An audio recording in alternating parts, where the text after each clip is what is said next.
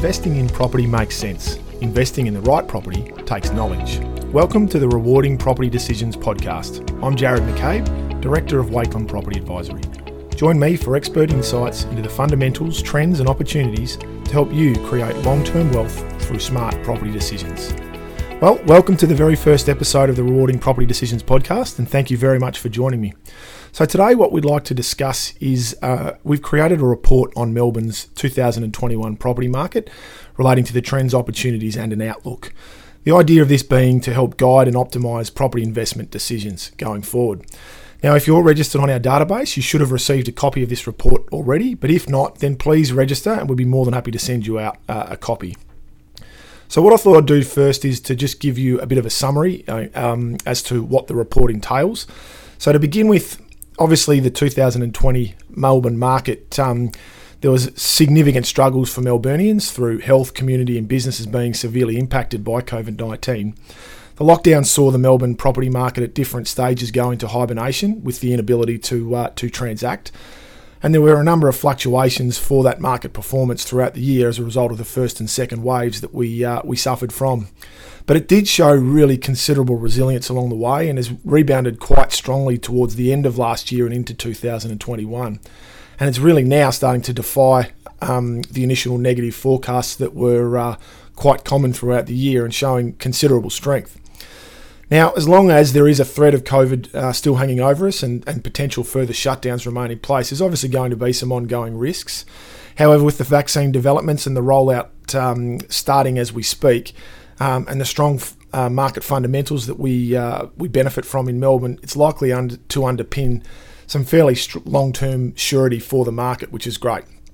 Now, looking towards uh, the year ahead and having a look at how the market for uh, the first half of 2021 is, is likely to benefit. Certainly, obviously, the extremely low interest rates that uh, are currently in play uh, is likely to really support the market. Um, the easing of lending restrictions uh, that the federal government announced back in October and is likely to uh, to come into play in March. Uh, there's some fairly strong pent up demand for buyers that have still been quite active in the market but have found there being a lack of supply and lack, lack of type of property that they're looking for, uh, meaning that they're still um, on the hunt. Um, and also anticipated recovery in yields, which may take a little bit longer, but with the eventual return of overseas travel and students, that will start to support that rental market. And the fact that buying an investment property, which we'll go through today, um, is the most affordable it's been in years, is going to make the uh, the markets continue on uh, at a fairly strong rate. Now, within the report, we've focused on four key factors which are likely to um, to specifically drive investment property activity in the year ahead. And these four factors are the strengthening demand for investment grade properties, uh, buyer capital being bolstered, the recovery of uh, the rental markets, and then finally, trends away from city living is likely to be revised. So, before we, we go through those four factors, I thought it was important to uh, revise 2020 and uh, and just go over what the market's done for that year. So starting the year off, it was actually quite strong. We um, the market was was quite quite good off the back of uh, a strong finish to 2019, and, and that came about after the surprise at the time election result in May 2019, and the market really built from from August on uh, and had some some pretty strong growth, and that was the expectation for 2020 at that stage that the market was going to move quite well. But um, with COVID hitting in uh, and really the restrictions coming into play around March, market activity pretty much stopped immediately. Um, the first wave numbers, as they started to improve and it looked as though we were getting things under control, so did transactions and things started to pick up and, and looked quite positive. However, in Melbourne, with the second wave, um, things stopped again immediately, and prices actually then did start to drop as as confidence waned, and uh, the um, the consequences of the second wave really became apparent. Which was in contrast to the other capital cities, which uh, as they did not suffer from that, they really their market started to really consolidate and uh, and even started to recover and uh, and perform okay throughout 2000, certainly the second half of 2020. Um, Melbourne was actually the only capital city for 2020 that recorded a price drop. Um, the other cities actually recovered and, and, performed quite well. So obviously our um, second wave restrictions eased towards the end of September.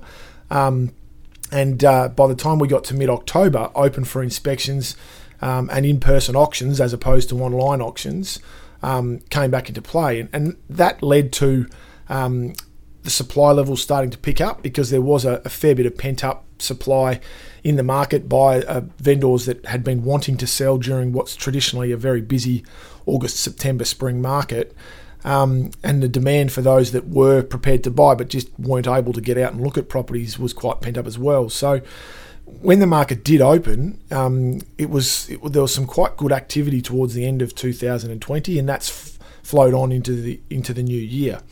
So, despite those those sort of doomsday predictions, um, the market really didn't drop significantly. There were some reductions, but certainly not to the extent that um, some predictions were having. I, th- I, think I saw as uh, as much as thirty percent with uh, with some, but um, because of the the drop in both demand and supply throughout the year, it really meant that the market stopped as opposed to having one one side dominating the other, which is typically where you'll see a market movement.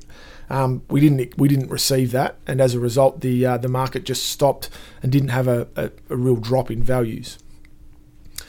Okay, so that brought us to the end of 2020. Now, looking into 2021, as I said before, we, we think there's going to be four key factors that are really going to drive the market going into the new year. Um, the first of those being demand for investment grade properties certainly still remains very strong. Now, as many of you will have heard, um, when I talk about uh, one of the key attributes to investment grade properties, one of the obvious focuses that we have is multifaceted demand for those types of properties. Now, obviously, investors weren't strong during 2020, and investment property is seen as a discretionary purchase, and there were certainly other focuses for people um, wanting to consolidate their. Uh, their own financial positions through the year. But first home buyers and upsizers were still quite active when they were able to transact. Um, and they that activity certainly sustained values during the downturn. Um, unlike the majority of other property um, sectors, that that investment grade market, particularly the uh, single fronted cottages, but even the older style apartments during the uh, the mid part of the year, sort of sub eight hundred thousand dollars, was certainly still quite active for good quality properties. Um, many of the buyers that were looking um, corporate professionals, that sort of thing, were really able to transfer their work home quite easily. Um, and as a result, they uh, their savings continued to increase, but also with the reduced spending, they weren't able to get out um, into the marketplace and uh, and really spend on anything. So that bulked up that savings and, and really gave them greater capacity. So it really um, enabled them to uh, to continue to look into the marketplace and potentially take advantage um, of uh, a market where there wasn't as much competition. Now, those that are probably in similar corporate positions but perhaps a little further advanced in their careers are now likely to consider buying investments in 2021 and that's primarily due to the favourable conditions, but they'll have put themselves in fairly strong financial positions for the same reason saving money, reduced spending throughout 2020, and will will most likely now see 2021 as an opportunity. Uh, and that'll certainly continue to push the market along quite well um, in that investment grade space.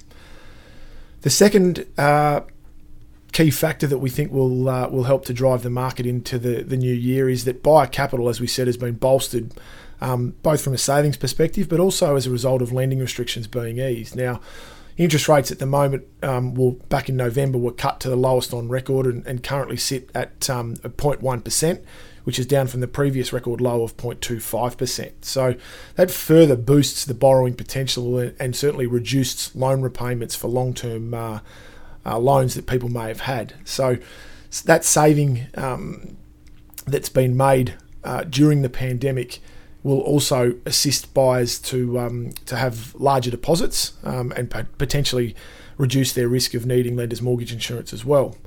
You combine that with the fact that uh, the federal government is now putting in place or, or, hoping to put in place measures to ease bank lending restrictions. This will further increase borrowing capacity for uh, those looking to not only purchase investment properties but also perhaps upgrade homes, that type of thing as well. Now, according to Stuart Wemyss of ProSolution Private Clients, who many of you will know, um, people who have got perhaps a surplus cash flow of say around eighty to ninety thousand um, can currently borrow approximately eight hundred and fifty thousand dollars.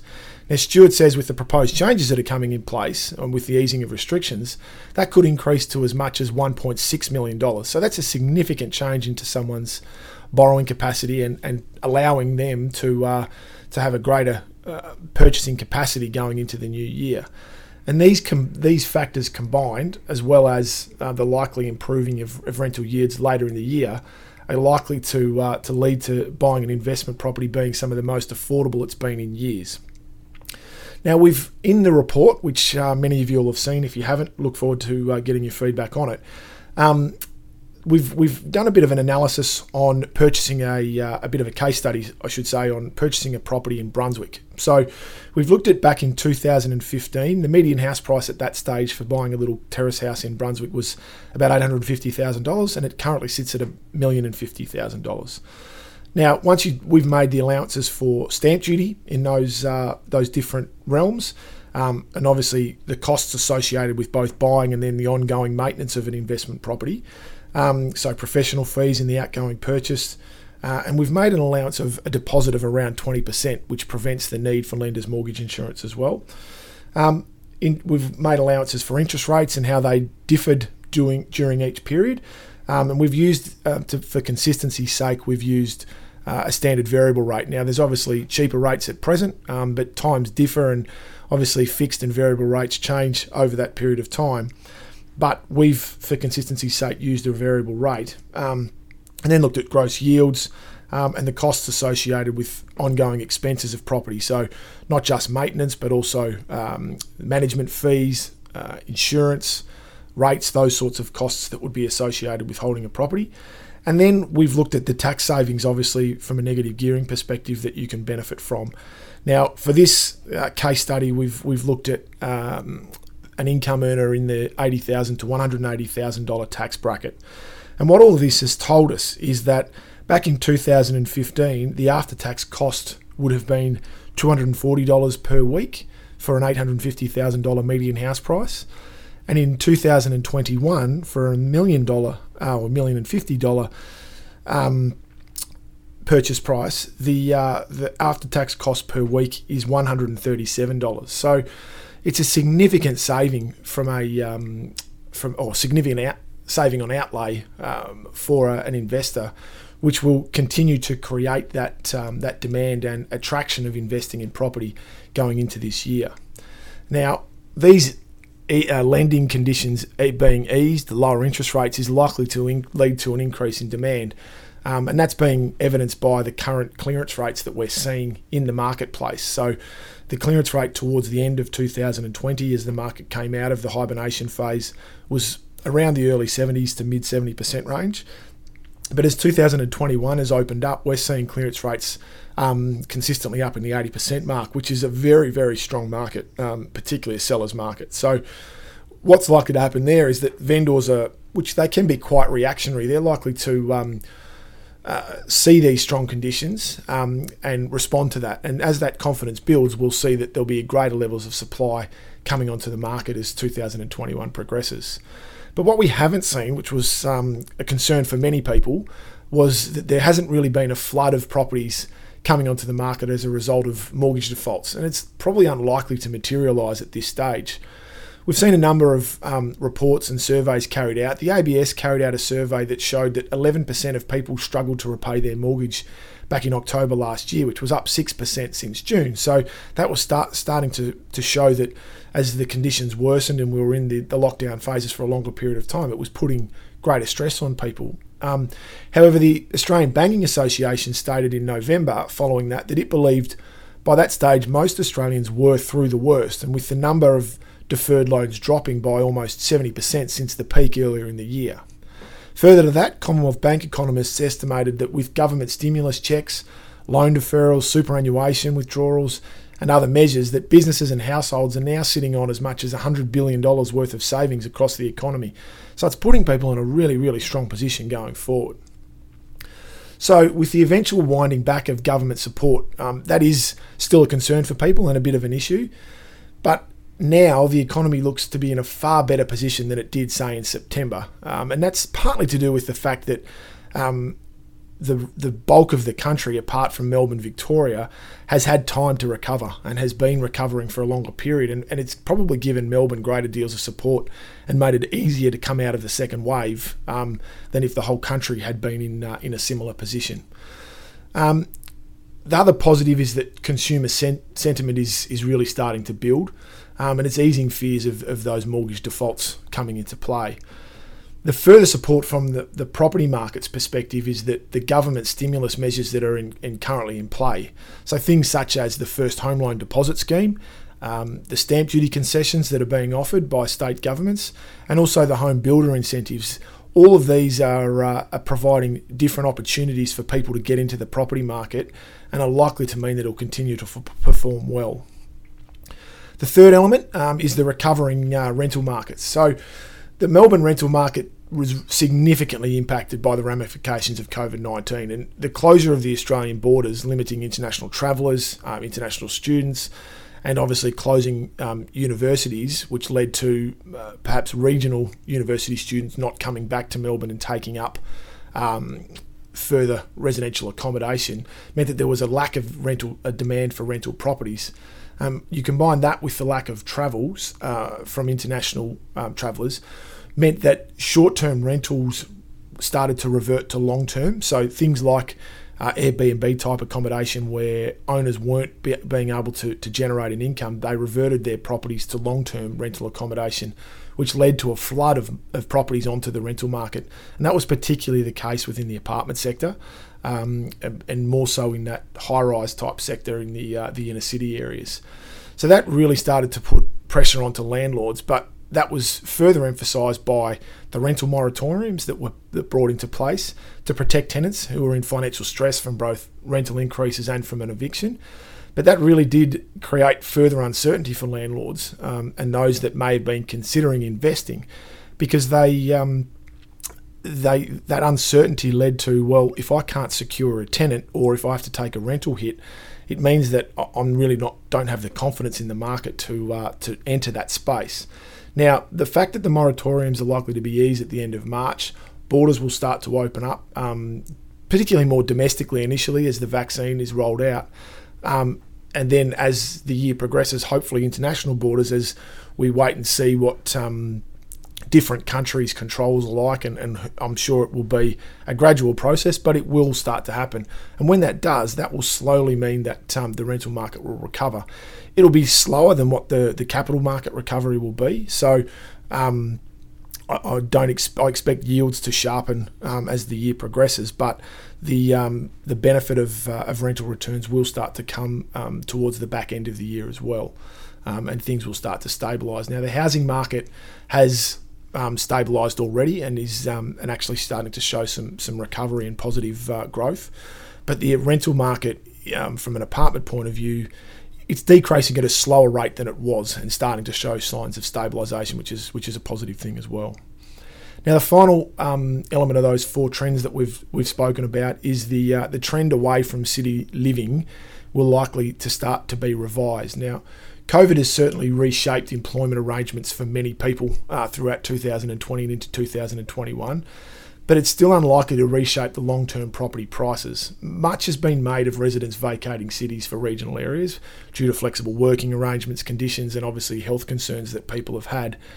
But it's really that sentiment is reactionary and it's not likely to be a long term trend. Um, once those that do want to go down that path have, uh, have made that transition, um, it will start to stop and to stabilise.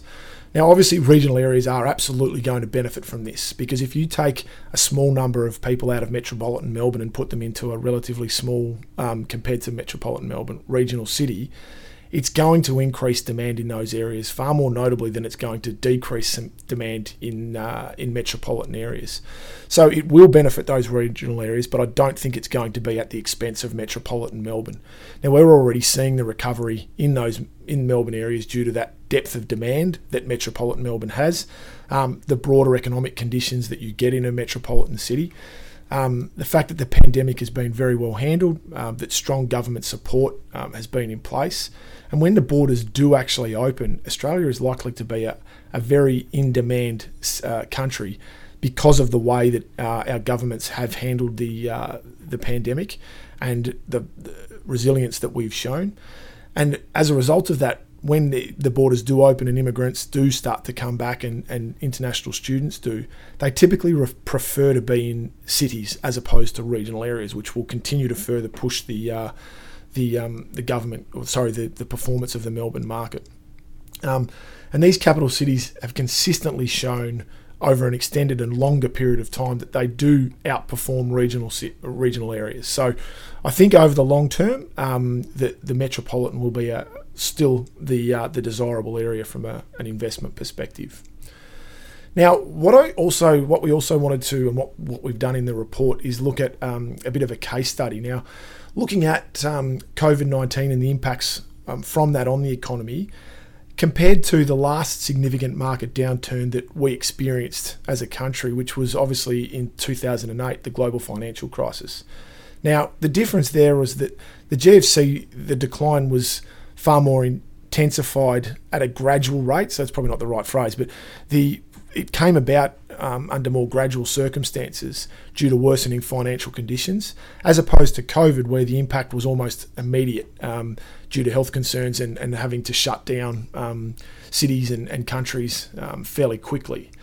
So, with the with COVID nineteen, we went into the uh, the perform or to the to 2020 with fairly strong market performance in a property sense. We came off the back of a strong finish to 2019, and the market was building well uh, into the first quarter of the year. The shutdowns, what they did was create an artificial divergence from the underlying market fundamentals that were performing quite well at that point in time. And as the virus was brought under control, those shutdowns were eased and the market started to recover. So, in late 2020, from a Melbourne perspective, um, things really started to recalibrate and we got back to pre COVID trends. Now, this differs from the GFC, where the market was subdued throughout 2020, uh, sorry, 2008 and well into 2009, uh, ahead of a surge uh, in the second half of 2009 and into 2010. So it took a lot longer um, and it was a more gradual recovery. Once it did recover, it performed quite well. Um, and certainly the early stages for, for COVID show that it's um, it's quite promising. And unless we get further lockdowns, um, and they do remain a bit of a risk, the underlying growth trajectory remains fairly strong. So it's interesting to look at them. And there's a we've put a graph in the report which you can have a look at to see the different stages of each. Um, each financial impact and how they've um, recovered and what was done at different stages to assist that recovery. So let's um, finally look at the 2021 and beyond and what, what our expectations are for the market at the year ahead. CoreLogic data is certainly showing that the Melbourne residential property market bottomed out in uh, October last year in 2020, and the Melbourne market is really continuing to str- to show a strong recovery. We're seeing, as I said before, very strong clearance rates, which is fantastic, um, and we're seeing strong supply numbers as well as the market starts to build in those vendors having confidence to uh, to put properties on the market in that they'll actually get what the, what they believe their property is worth um, in a sale sense. The other thing is that we saw that the February lockdown that we experienced over a short space of time in Melbourne really had a minimal impact on the market, and we were able to react and um, and keep things ticking along fairly quickly.